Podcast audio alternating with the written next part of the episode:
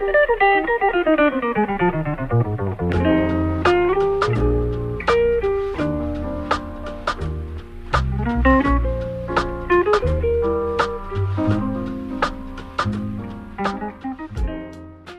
乐太多，耳朵太少。今天是八月二十八日，欢迎收听 Vibration 外播音室的第十期节目，我是十一。那今天呢，我们来聊一聊一个相对来讲比较冷门小众的音乐平台 Bandcamp。不管你听没听过 Bandcamp，或者说你是不是 Bandcamp 的使用者，在聊它之前呢，我想先问你一个问题，那就是你平常都用什么平台来听音乐？这个问题呢，跟我们今天要聊的话题是息息相关的。我可以现在聊一聊我自己最常浏览或者说最常使用的一些音乐平台吧。最常用的还是虾米音乐，再来是 Apple Music，最后呢可能是 QQ 音乐。基本上这三个平台对我的日常使用而言也就够了。那如果有时候我想听一些没有消音的歌，例如很多呃 hip hop 音乐，它都会有这个问题啊。上一次我想听 Rich Brian 的那张新专辑，然后我在 Apple Music 上找到了，结果发现是消音的版本，所以听起来就非常的不爽。嗯，如果是这样的情况的话，我会到 YouTube 上面去找。然后呢，只有到万不得已，实在没有办法了，我才有可能会去用网易云音乐。那就是你会发现，现在基本上，呃，尤其是在国内的话，听音乐的人呢，都会在手机上装好几个不同的 App，因为音乐版权在中国是非常割裂的，都被分在了不同的平台，不管是华语的、欧美的还是日本的，都是这样。那尤其是日本的音乐版权，那更是乱七八糟。那这个就对我们普通用户而言会比较麻烦。当然了，另外也跟每个平台它的运营情况有关系。只是说这几个平台各自有什么样的优点和缺点，今天不细说，之后有机会的话可以专门做一期来讲。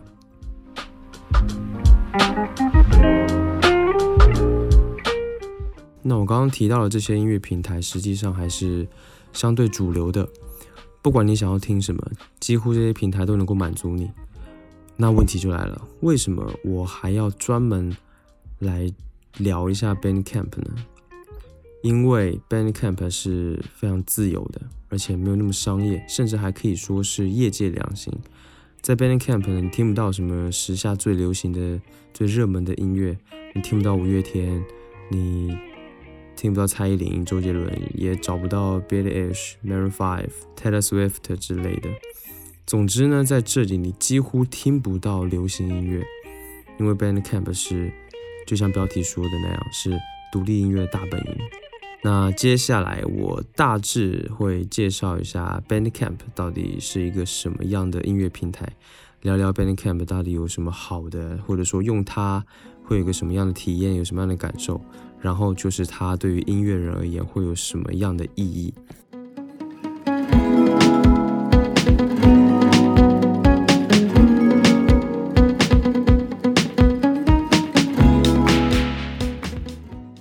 首先呢，还是要简单的聊一下 Bandcamp 到底是什么。简单的讲，Bandcamp 是美国的一家在线音乐公司，也是一个全球性的音乐社区，由前 o l d p o s t 的联合创始人 Ethan Diamond 和城市设计师 Sean Groundberger，这人名字真的很难念。Joe Holt 和 Neil Tucker 于2008年创立，总部呢在加利福尼亚。在2008年早些的时候呢，Ethan 他也就是这个 Bandcamp 的创始人 Ethan，他喜欢的一个乐队跟厂牌解约了。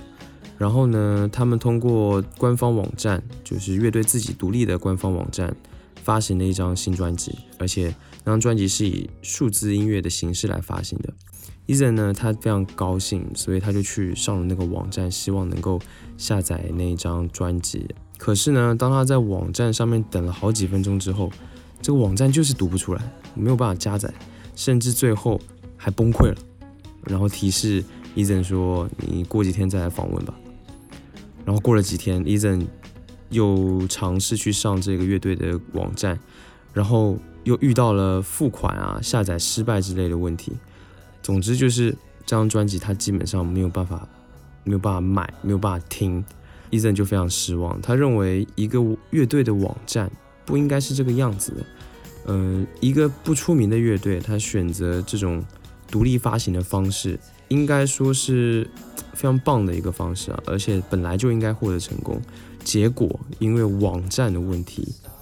所以就被缴获了嘛。那 Eason 呢，他是技术出身的，他创办了那个之前那个邮箱服务叫做 Old Post。Old Post 后来被雅虎公司收购，然后成为了雅虎的邮箱服务的一部分。那 Old Post 在交互的体验上有很多的点子，甚至被后来的呃 Google 旗下的 Gmail 所采用。然后 Ethan 呢，他就发现，就通过这件事情，Ethan 他就也去找了一些很多乐队的网站，然后他发现当时很多乐队的网站都非常简陋。呃，用户体验非常糟糕，然后很多一些基本的功能甚至都甚至都没有。我一直发现呢，这些乐队的网站呢，通常是乐队的朋友通过一些落后或者不成熟的网站开发技术来设计的，要么就是他所属的厂牌或者唱片公司随便做了一个网站来凑合着用。所以呢，就导致什么呢？导致这些网站它的界面非常的乱，非常的杂乱。更要命的是，它的下载速度、它的访问速度是非常不稳定的。而且，对于一个网站来说，它在搜索引擎上的排名是非常重要的。但是呢，这些网站的排名都非常低，很难通过搜索引擎来找到，反而被一些非常垃圾的网站挤到了搜索引擎后面。那对于 Eason 来说，他他理想中的音乐人的网站不应该是这个样子，所以呢，他之后就萌生了。要创办一个真正好的网站来给这些音乐人来用，所以呢，最后他就做成了 Bandcamp 这样一个产品、服务或者说平台。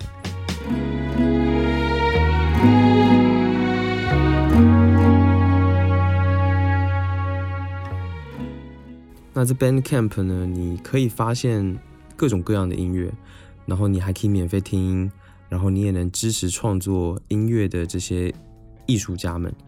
那很多人呢称 Bandcamp 是音乐界的淘宝，那个意思大概是对的，但是这个形容可能还不太准确啊。但总之呢，对于我们一些听众而言，如果你是一个喜欢听小众一些的独立音乐的人，而且你非常喜欢也热衷于去自己挖掘一些新音乐来听的话，那 Bandcamp 真的非常适合你。那说到这边。说实话，我觉得你也可以不听这期播客，你直接去网站上，直接去下载它的 app，或者说去浏览它的网站去用用看，呃，你就可以知道 Bandcamp 到底是一个什么样的东西，它到底是一个什么样的平台，它上面到底有多少不常见的音乐。嗯，Bandcamp 的话，如你如果要上 Bandcamp 的网站，你呃应该是不用，技术上来说，理论上来说应该是不需要搭梯子的。嗯，但是呢，如果你搭梯子的话，可能会加载速度更快一点，可能使用的体验上会更好。OK，那说那说回来吧，就是，嗯，我觉得在国内对独立音乐特别友好的平台的音乐平台，恐怕就是虾米还有网易云了。那最早呢，尤其是虾米真的特别好，因为最早虾米它就是一个，它就是一个支持用户啊。去上传专辑的一个平台，那不管是你是音乐人也好，还是说你只是一个乐迷，你都可以自己上传你自己有的专辑的资料到虾米平台上面去给人家听。那当然这方面会有很多版权的问题啊，但是呢，在那个时候，确确实实会让很多人有机会能够去听到，然后去分享更多独立音乐人的作品。我自己也是。在虾米最早期的时候，能听到一些独立音乐，然后让我对这些音乐非常着迷的，算是一个契机吧。只可惜后来就是在资本的介入之后，虾米也逐渐变味了，然后更加的商业化。当然了，这个有好有坏，今天也不细说。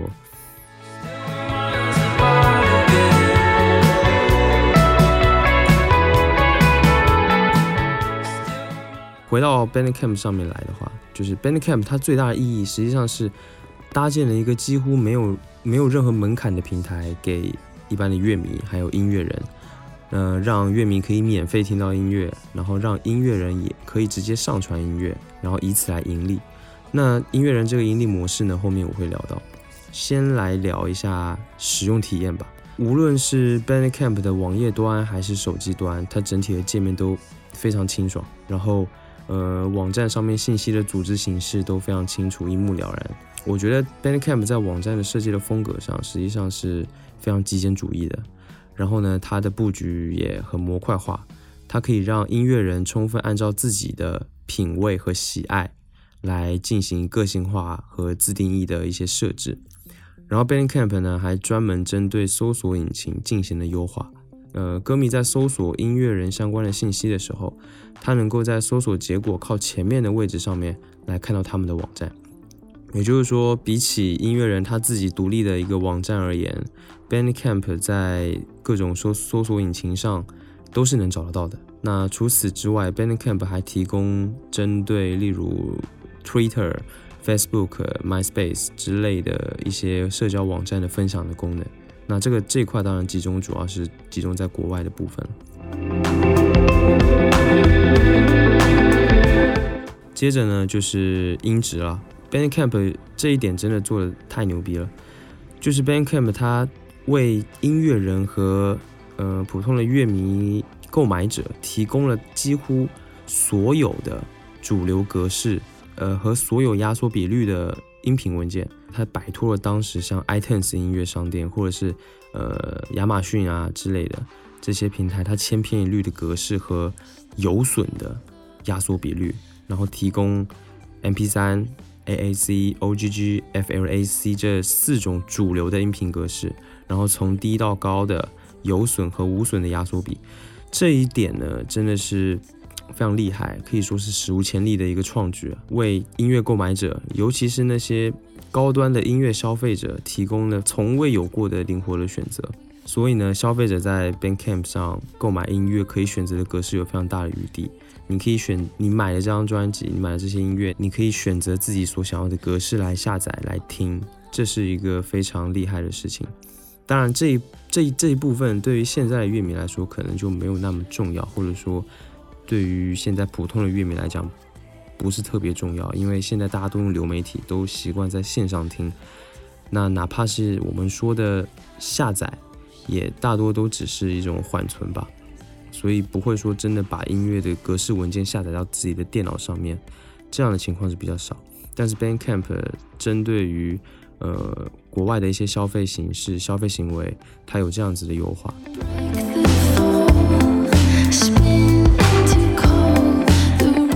然后呢，就是创始人 Ethan，他对于听音乐，对于为音乐付费的理解也非常的好。他认为呢，就是呃，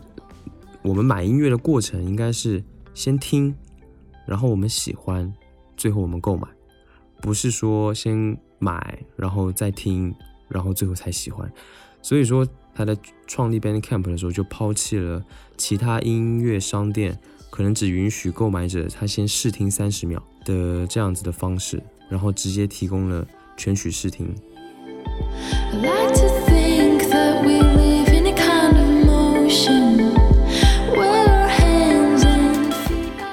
再来，其实上面说的那些可能都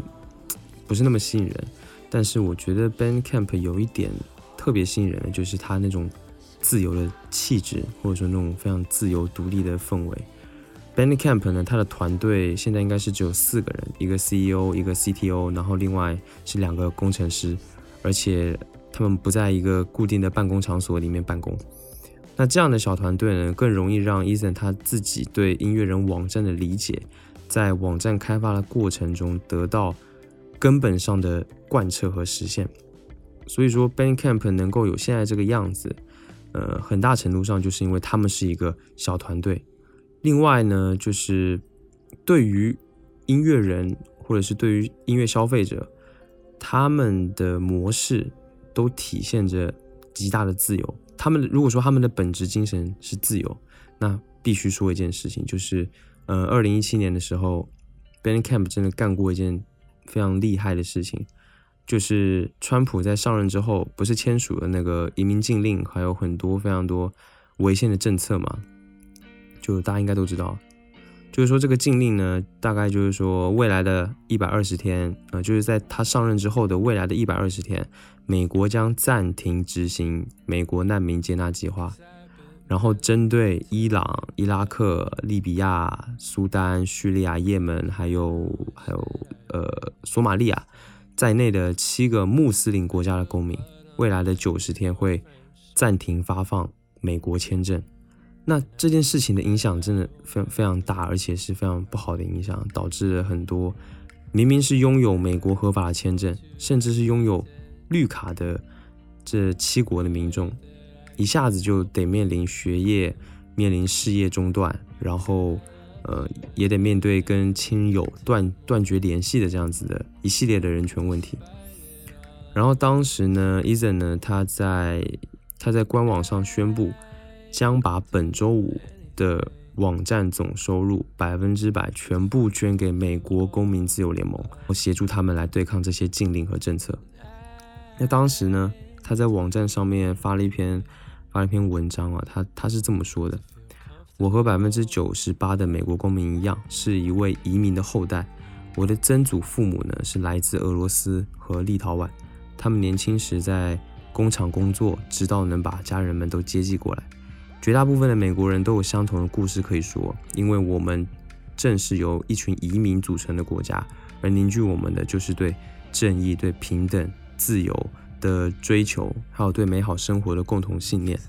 我们 b a n d Camp 全体全心反对这项禁令，并想主动支持那些生活受到巨大影响的人。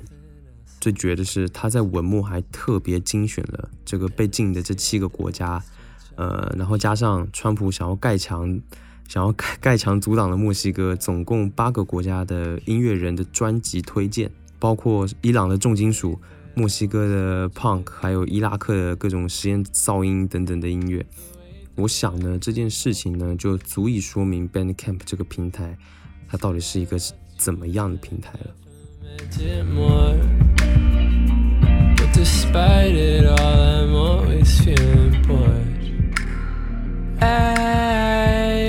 Do anything 当我在 Bandcamp 听音乐、找歌来听，或者说买一些数字专辑的时候，那种。那种体验，那种感觉真的非常好。怎么说呢？就是那是一种非常直接的感觉了，尤其是你和音乐人之间的距离，你能够感受到是非常非常近的。那可能就是因为 Bandcamp 的这个氛围，就是一种非常自由、非常直接的氛围吧。前面说 Bandcamp 它会帮音乐人来设置一个专属的主页，然后呢，这个专属的二级域名的主页呢，它的页面就包括有关艺术家。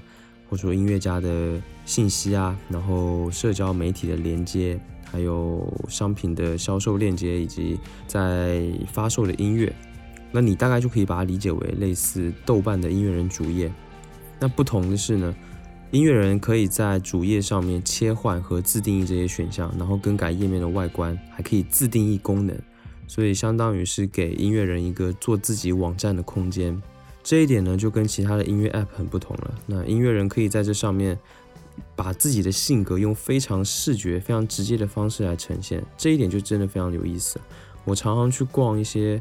很多不同音乐人的主页，因为真的太多音乐人他们在视觉呈现上的那种想法是非常有意思的。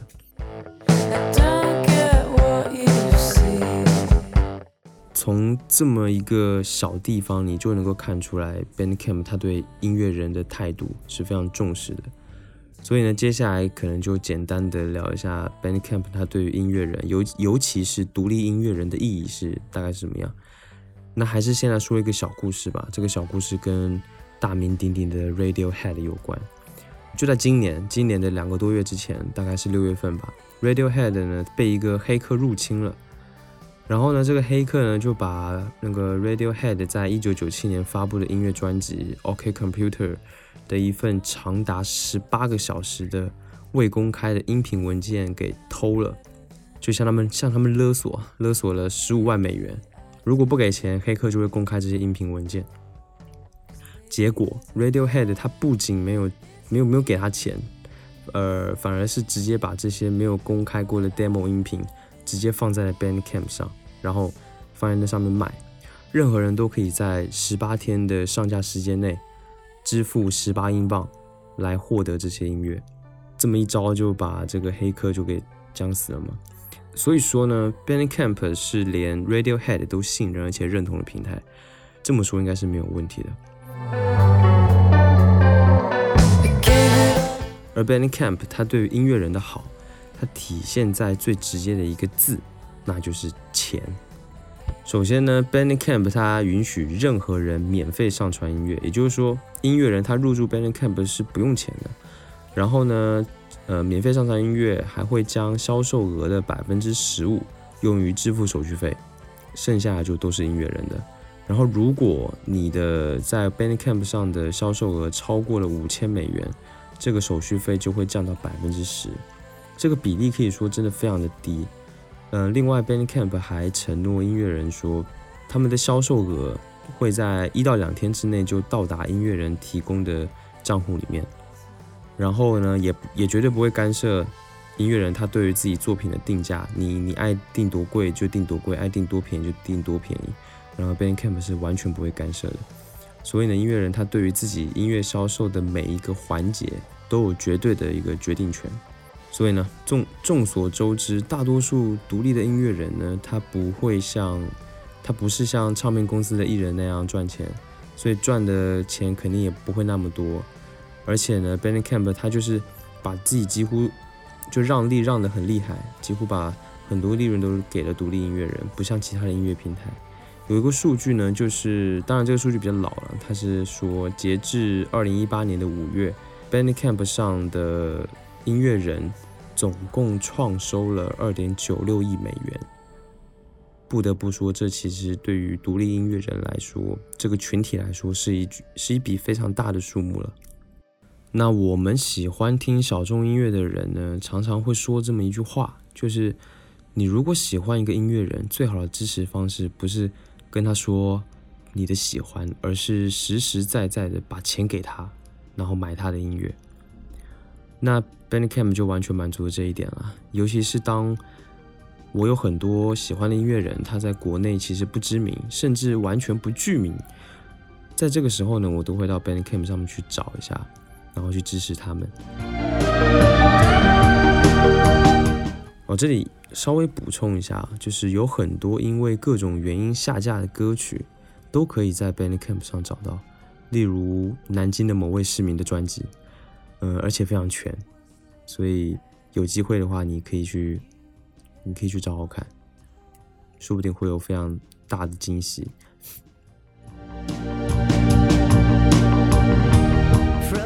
在 Bandcamp 的首页，你可以看到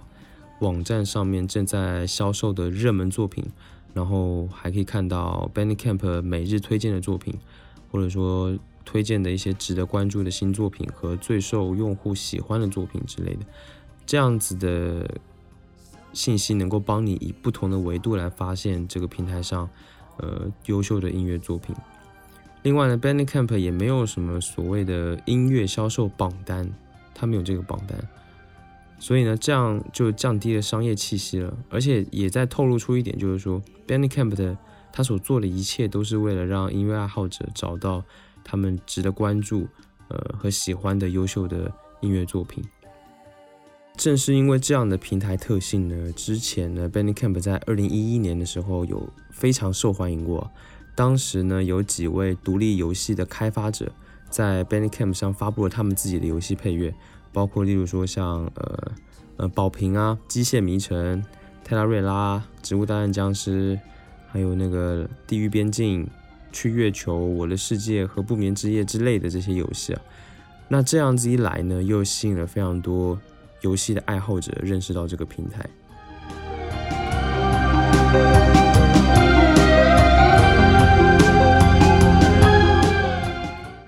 当然，综上所述，你可以看出来，Bandcamp 的做法几乎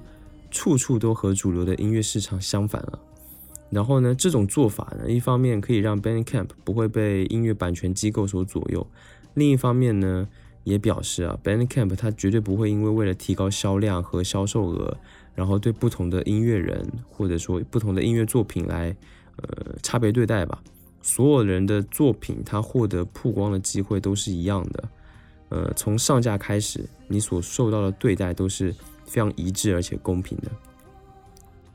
所以，比起那些以追逐流量和利益为目标的音乐流媒体网站，Bandcamp 的存在真的是在如今的音乐市场领域中是一个异类吧，可以这么说。而且，可以想象的是啊，就是 Bandcamp 在未来的很长一段时间内，也不可能成为呃音乐领域的。音乐平台领域的这里面的一个主流吧，它很有可能会一直停留在我前面说的独立音乐的聚集地，但是呢，我对此完全没有任何不满，我反而希望它能够一直保持现在这种样子，非常纯粹，非常自由。当然呢，现在音乐数字发行的平台有非常多，但是你要找到一个像是有 Bandcamp 这样的气质的，还真的是没有。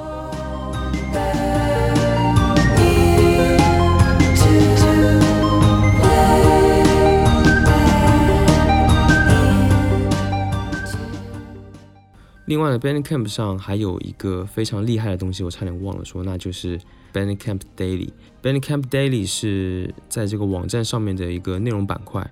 它是由 Bandcamp 的专业的编辑团队在运营的。然后呢，这个板块可能会推荐专辑。会做一些歌单，或者是放一些音乐人的访谈的内容、采访之类的。那我所观察到的是，这个板块呢，他推荐的音乐作品，应该大多数是没有商业因素的考量，然后都非常主观。嗯，和现在那个 Apple Music 上的推荐是差不多的，就是都是人工编辑的，不是由什么 AI 给你计算，然后来通过某种算法给你推荐的，都是人工。而且内容都非常优质，像是有一个专题叫做每日专辑，那这个专题它除了推荐音乐之外，它还会对音乐人他创作的动机来做个诠释。然后呢，他做的一些歌单的推荐都是围绕着某一个具体的主题来进行系列歌曲的推荐和介绍。可以说，Bandcamp Daily 这一个板块完完全全就是一个真正的专业音乐社区应该有的样子。那我们反观其他的音乐产品或者平台，基本上都会有算法推荐的功能，也就是说，通过你的使用情况，呃，来判断你喜欢怎样的音乐，然后再通过计算机的算法推荐给你更多相类似的音乐。现在基本上全世界的音乐平台都有这样的功能。当然了，这无疑是非常方便的。我想听音乐的时候，我只需要点一下，呃，什么今日推荐、AI 电台，或者是猜你喜欢之类的。只要点一下，就会有不停的有我喜欢的音乐类型播放给我听。可是你想过没有，就是在我们享受科技带来的方便的时候，是否有一些什么样的陷阱或者说是坏处在等着我们？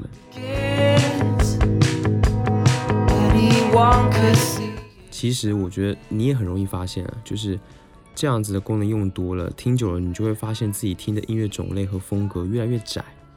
然后你就缺少了对不同音乐风格作品的探索，那这种探索其实是很快乐的，相当于这种算法推荐的方式就剥夺了你的这样这样的一种乐趣。我以前写过一篇文章哦，大概的意思是说，现在的人呢，他听音乐很习惯被投喂，而且已经已经被养成了这样的习惯，所以听音乐它就变成一种非常简单的事情，我不需要花很多力气去找，我只要让机器帮我放歌。喜欢我就点个爱心，不喜欢我就直接跳过。这个过程跟你玩，跟你玩探探啊、听的什么的几乎没有什么差别。但如果只要你玩过探探啊、听的之类左滑右滑的社交软件，你就会发现，其实过个几分钟，你根本就记不起来你划过了一些什么东西，根本就不记得你划过一些什么人。那用算法推荐的功能来听音乐，其实也是一样，会有这样的情况，你根本不记得你刚刚点的爱心是哪一首歌，这首歌是谁的。你根本不记得，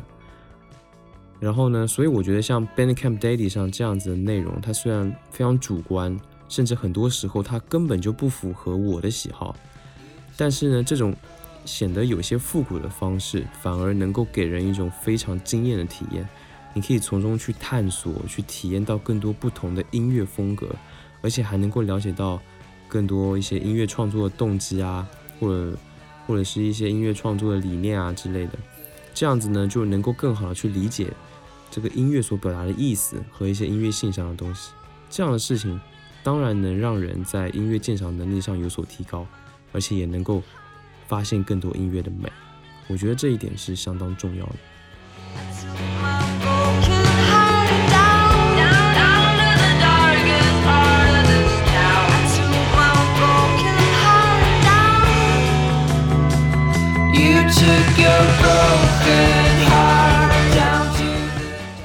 OK，那关于 Bandcamp 这个平台呢，今天也聊得差不多了。其实呢，有一些也没有聊到啊，例如说它的一些社交的功能，或者是它一些着重在音乐社区的建设上的事情。那这些事情就是有机会以后可以再聊。其实也可以说我捧他们捧的差不多到位了。我在这里讲考的时候，甚至都觉得有点像是收了钱在给他们做推广的感觉。我在准备内容的时候，也很想找出一些 Bandcamp 不足的地方来讲一讲，但似乎除了连线速度比较慢之外，好像就找不太到了。